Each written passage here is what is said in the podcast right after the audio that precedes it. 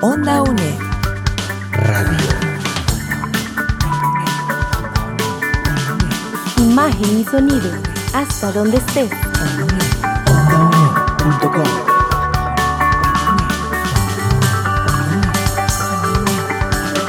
Un espacio de la Escuela de Ciencias Sociales y Humanidades de la UNED. Hasta donde estés. Onda UNED. Acortando distancias.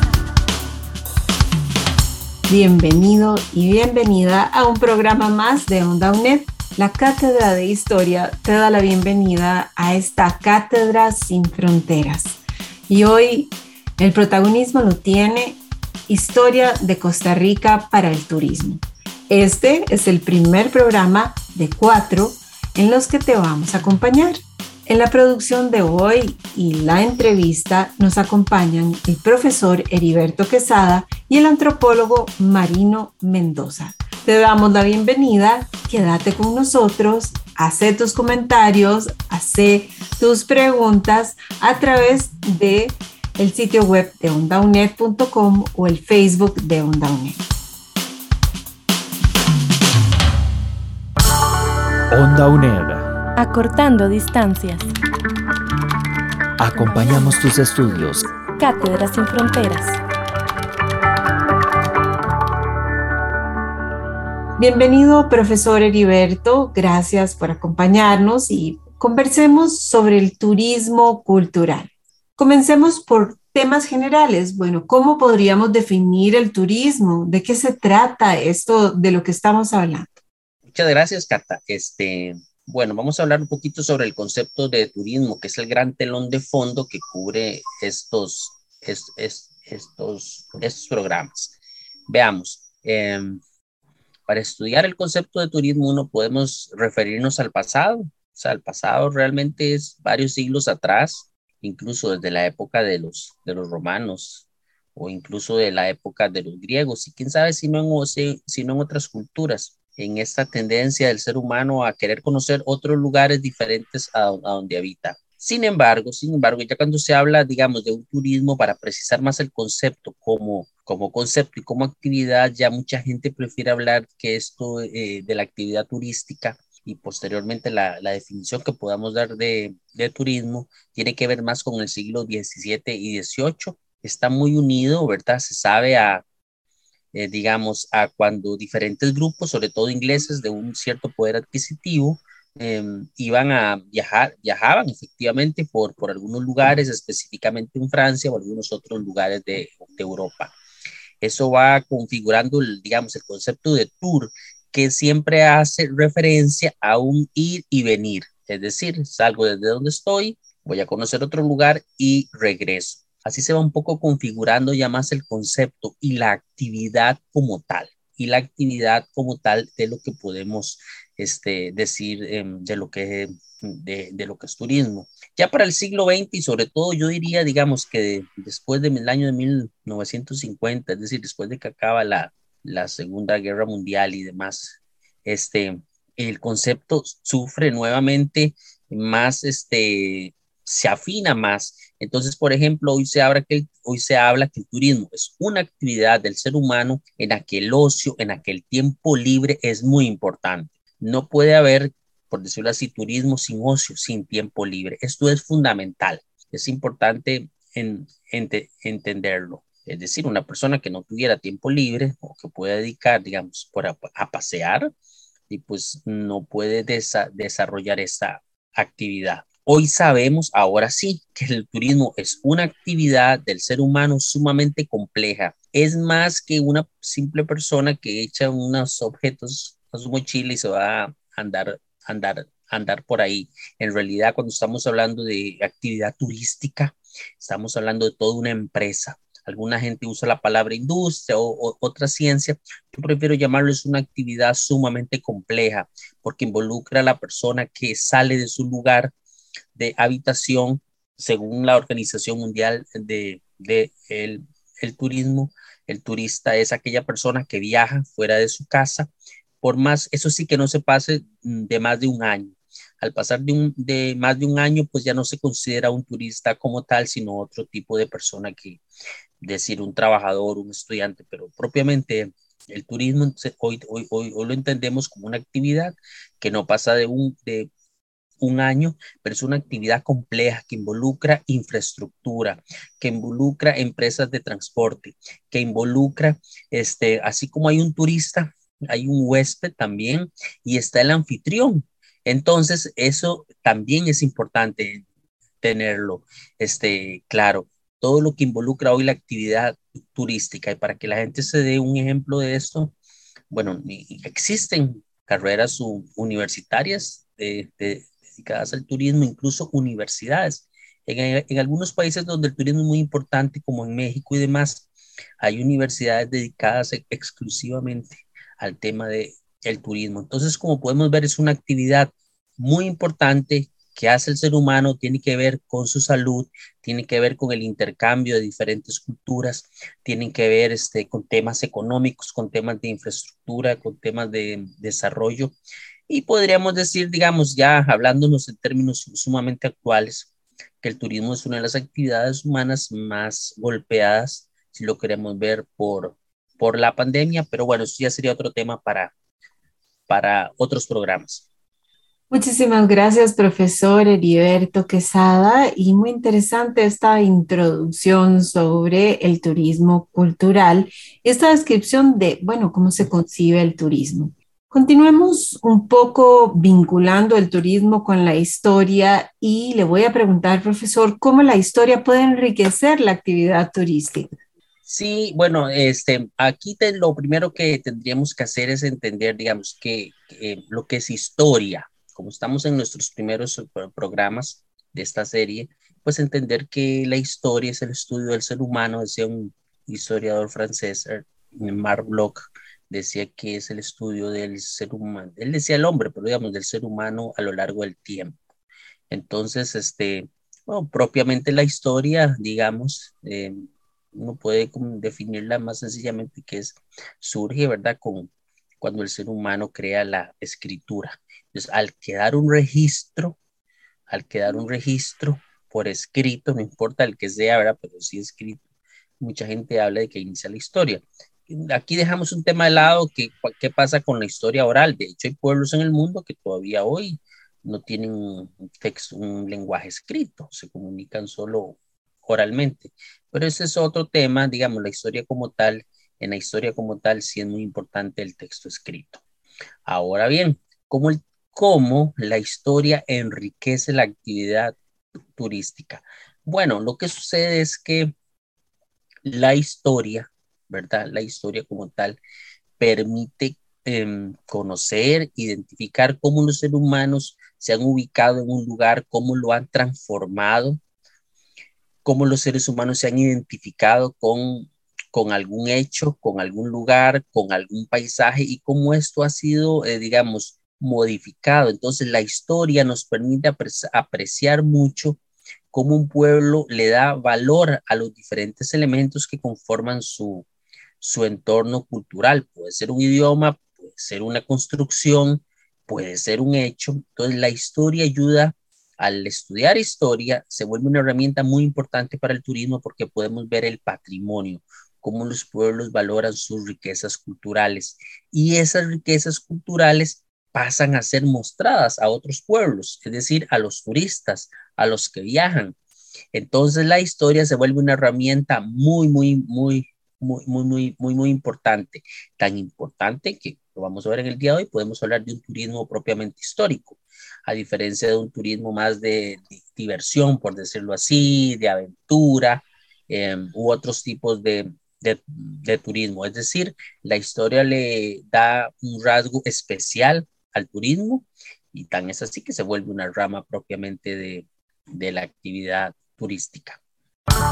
Cátedra sin fronteras. Profesor, ¿cómo podríamos concretar con lo que está planteado aquí sobre el turismo cultural y el turismo etnocultural? ¿Cuál es la diferencia o cómo se articulan estos dos conceptos?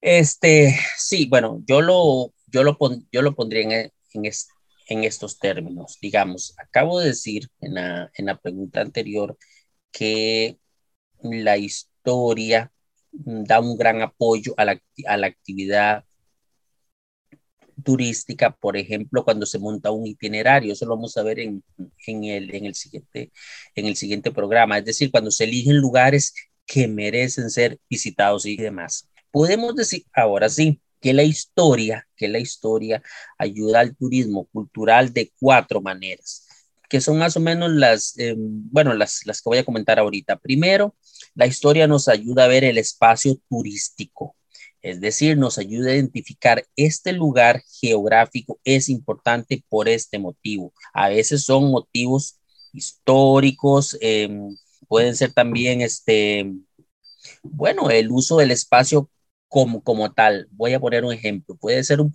pueblo surgió a raíz de que se, se hizo un determinado puente en un lugar. Ese pueblo, entonces, gracias a ese puente, que la historia es capaz de, de, estudiar su importancia a lo largo este, del tiempo, entonces ese pueblo incluso configura una identidad, pero eso solo es posible gracias al estudio precisamente de los elementos históricos. Aparte de eso, un tema muy, muy, muy, muy importante son los espacios de memoria. La historia ayuda en actividad turística a identificar, que es casi la, las de las primeras actividades que hacen las personas que, que quieren montar una actividad turística, es una identificación de lugares eh, que podemos llamarles de patrimonio, de lugares importantes, pues precisamente la historia ayuda a ver que en determinado lugar que determinado hecho que, que sucedió en este lugar merece ser recordado y conocido y compartido su historia. Esos son los famosos espacios de, de memoria. Obviamente tienen una ubicación espacial determinada y una temporalidad. Saber en qué, en qué momento de, de la historia ocurrió ese acontecimiento por ejemplo, voy a pensar ahorita, pensemos en hechos, en hechos concretos. Este, no sé, vamos a pensar ahorita en las ruinas de, de Cartago. Cómo las ruinas significan algo, digamos, importante en la ciudad de, de Cartago. Y así otros pueblos pueden reconocer que en determinado lugar, mira, aquí se firmó un acta de la independencia, en este lugar ocurrió una batalla. Recientemente estaba en un lugar donde ocurrió una masacre en época de las guerras centroamericanas y hoy la gente, muchos años después, ahí mataron a mil personas civiles allá en el Mozote, en El Salvador, hoy la gente está erigiendo monumentos de memoria. Entonces vemos memoria que va a ser visitada por otras personas que quieren llegar a ese lugar. Unido a esto está el itinerario, ya cuando no es un solo lugar, sino que son varios lugares que van a ser visitados, esos conforman lo que podemos llamarle un itinerario.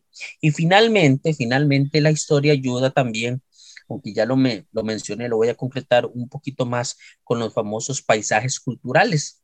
La naturaleza como tal, en estado puro, pues difícilmente quedará un espacio sobre la superficie terrestre que no ha sido trastocada por el, por el ser humano, es decir, hoy el espacio geográfico ha sido tocado por la mano del hombre. Pues estudiar esto también es gracias, y gracias a la historia. Entonces, como vemos, la historia enriquece tanto la actividad turística que podemos hoy hablar de una en historia o una, una historia cultural, pero con vistas a ser mostrada, es, decir, con vistas a la actividad turística como tal. Acortando distancias. Te pasamos un volado. Hoy queremos hablarte del plagio según el sitio web de Eduteca, el plagio es cuando tomas prestadas palabras o ideas de otras personas sin reconocer de manera expresa que lo hiciste. Las palabras e ideas se consideran propiedad intelectual, así que cuando escribís un artículo o haces una tarea, una investigación o un trabajo final de graduación, tenés que dar crédito a las fuentes de donde sacaste la información. Si no citas apropiadamente ni reconoces las fuentes ni las referencias bibliográficas, estás cometiendo plagio tanto si lo haces al propio como si no lo sabías. Por eso, hoy te recomendamos el uso de citas y referencias bibliográficas como del estilo Chicago Deusto. Para aprender a citar correctamente, puedes consultar las referencias bibliográficas en los artículos y revistas académicas que consultas. Por ejemplo, ¿Sabías que la Escuela de Ciencias Sociales y Humanidades tiene su propia revista académica? Se trata de la revista Espiga, que emplea el modelo Chicago Deusto.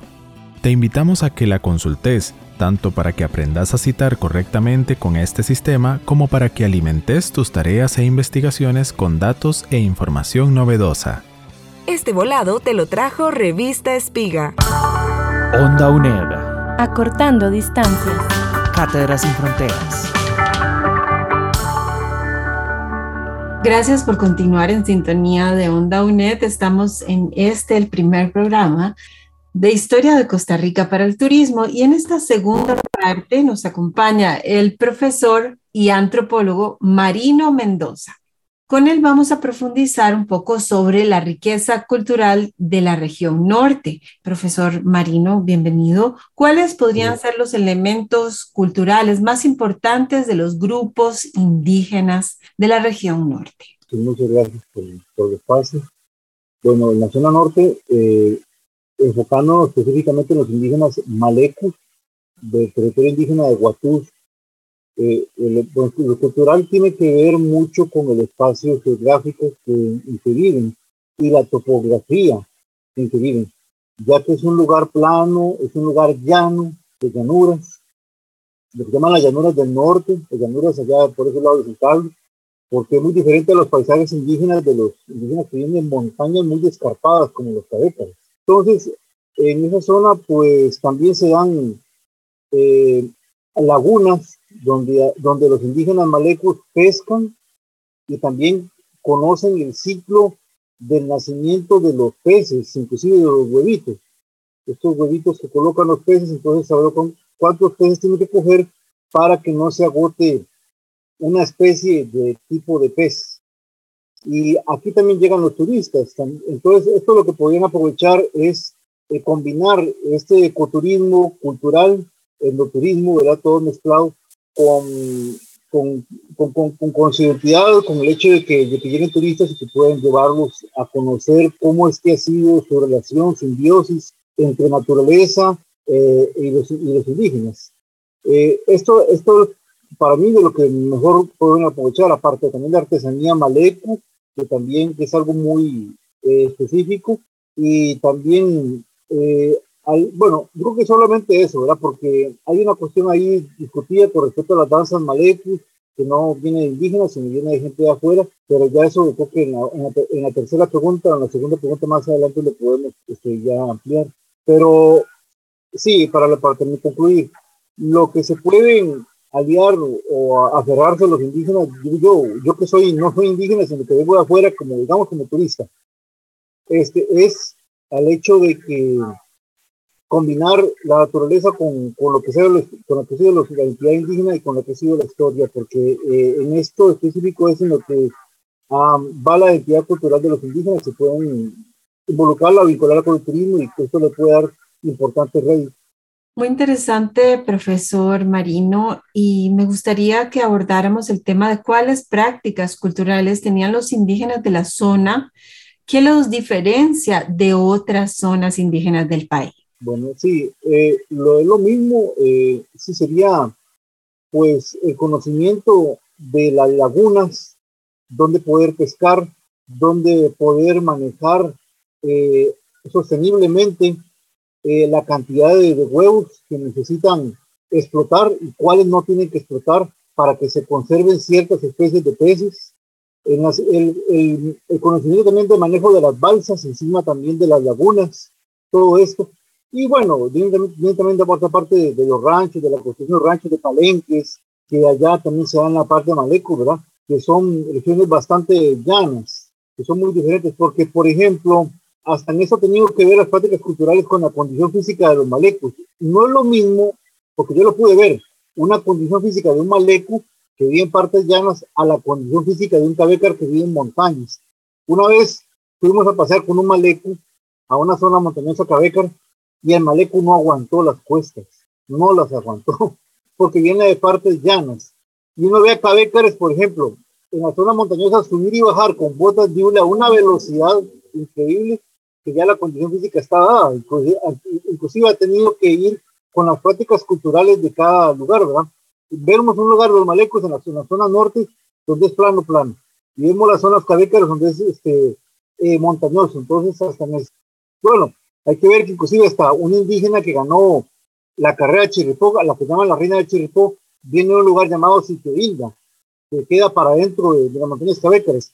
¿Cómo no le iba a ganar si, si, ya, si esa gente vive con una condición física envidiable, ¿verdad? Sube y baja montañas con botas de como nada, mientras uno va con la lengua de fuera, ¿verdad?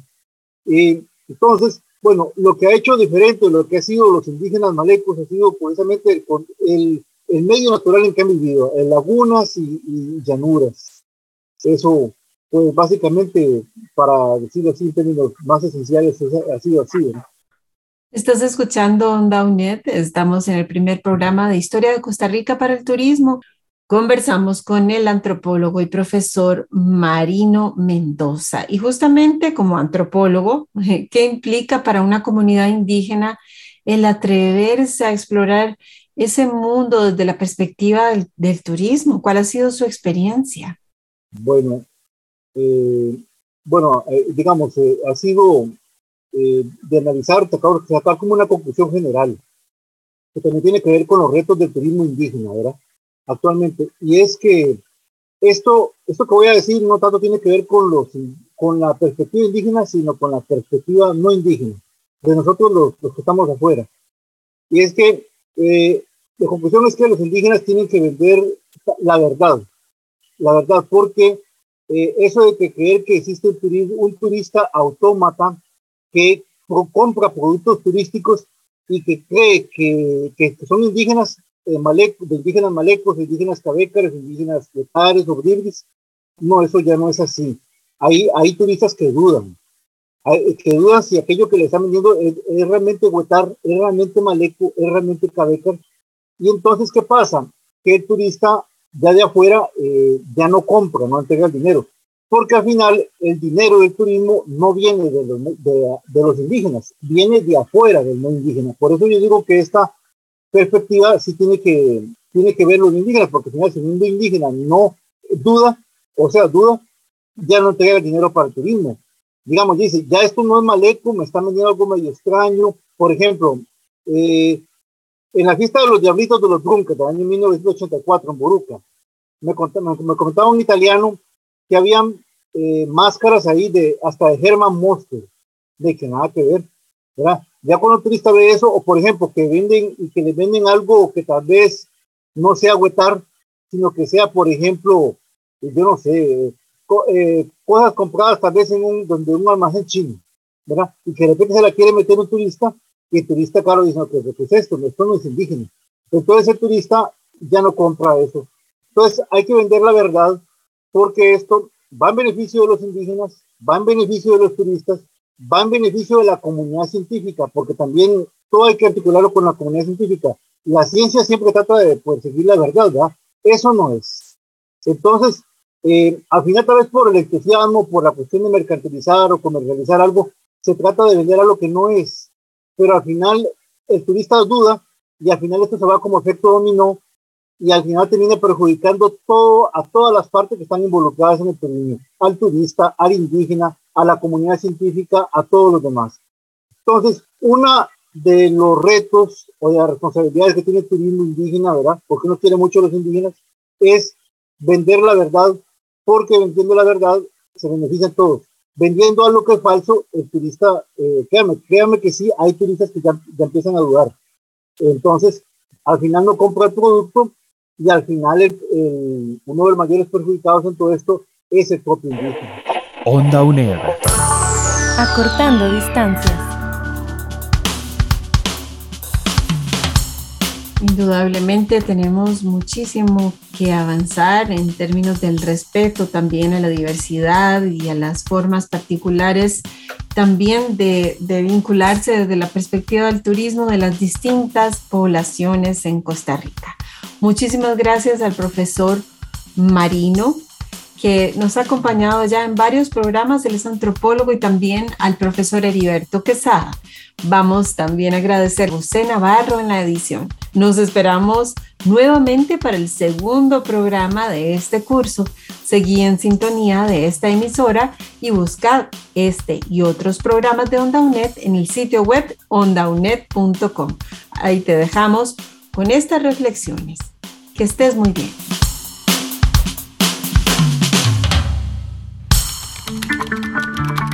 Acompañamos tus estudios. Cátedras sin Fronteras.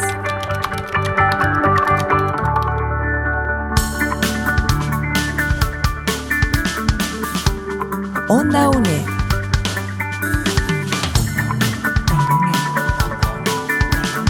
Imagen y sonido. Hasta donde estés. OndaUNED.com.